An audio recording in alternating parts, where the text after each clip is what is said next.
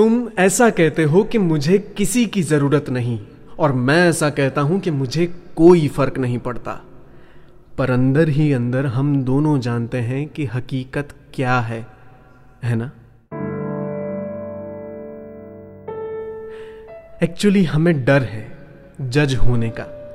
हमें पता है कि हमारा ये जो दर्द है, अकेलापन है, वो सिर्फ़ हमारे लिए ही बड़ा है, झंझोड़ देने वाला है, दूसरों के लिए नहीं।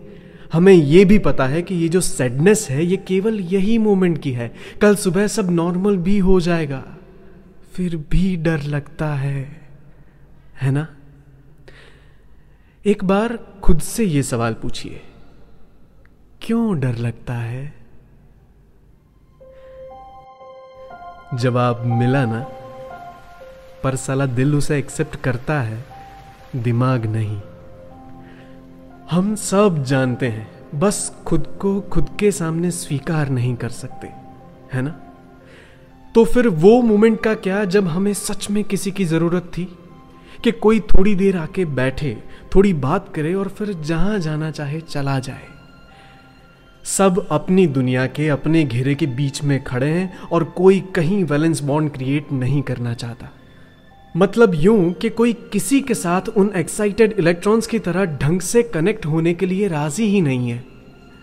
गुजराती भाषा के लेखक चंद्रकांत बख्शी ने अपनी नॉवेल पैरालिसिस में लिखा है कि इस दुनिया में एक दुखी इंसान जितना दुखी कोई नहीं है, और दो दुखी इंसानों जितना सुखी कोई नहीं है। पर जब तक ये दो दुखी शख्सियत अगर एक दूसरे को सामने से मिले नहीं, बात ना करें, तब तक तो वो दोनों सुखी नहीं हो सकते ना? अपने उसी घेरे के अंदर खड़े खड़े आसपास की चीज़ों को सिर्फ़ देखते रहने के बजाय, कभी किसी की त्रिज्या को अपना व्यास और कभी किसी के डायमीटर को अपनी रेडियस बना देना अच्छा। कभी किसी के अंदर बस जाना अच्छा।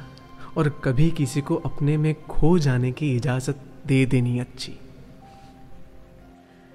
मुझे पता है कि माइक के इस तरफ़ रहकर यह सब बोलना बहुत इजी है, पर चुप रहकर तड़पते रहना भी तो गलत बात है ना। अगर आप किसी को जज नहीं करोगे तो कोई आपको भी जज नहीं करेगा। उसी तरह, अगर आप किसी के पास सामने से जाओगे तो कोई आपके पास सामने से आ भी सकता है। तो जाइए, जिससे भी अंदर खटकती बात कहनी हो, उसे मैसेज या कॉल करके कहिए कि यार, चलना। थोड़ी देर बात करते हैं। उसके बाद जो भी होगा, वो आपकी मोमेंट ऑफ़ द ईयर बन जाएगी, सच में। और अगर आप वो भी ना कर सकें तो ये वीडियो सिर्फ़ उसे भेज देना।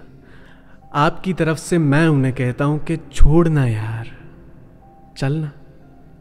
थोड़ी देर के लिए सब कुछ भूल के मिलने तुम आओ, बैठो, बातें करें। खट्टी मीठी प्यारी सी दो पर बातें करें। तेरे संग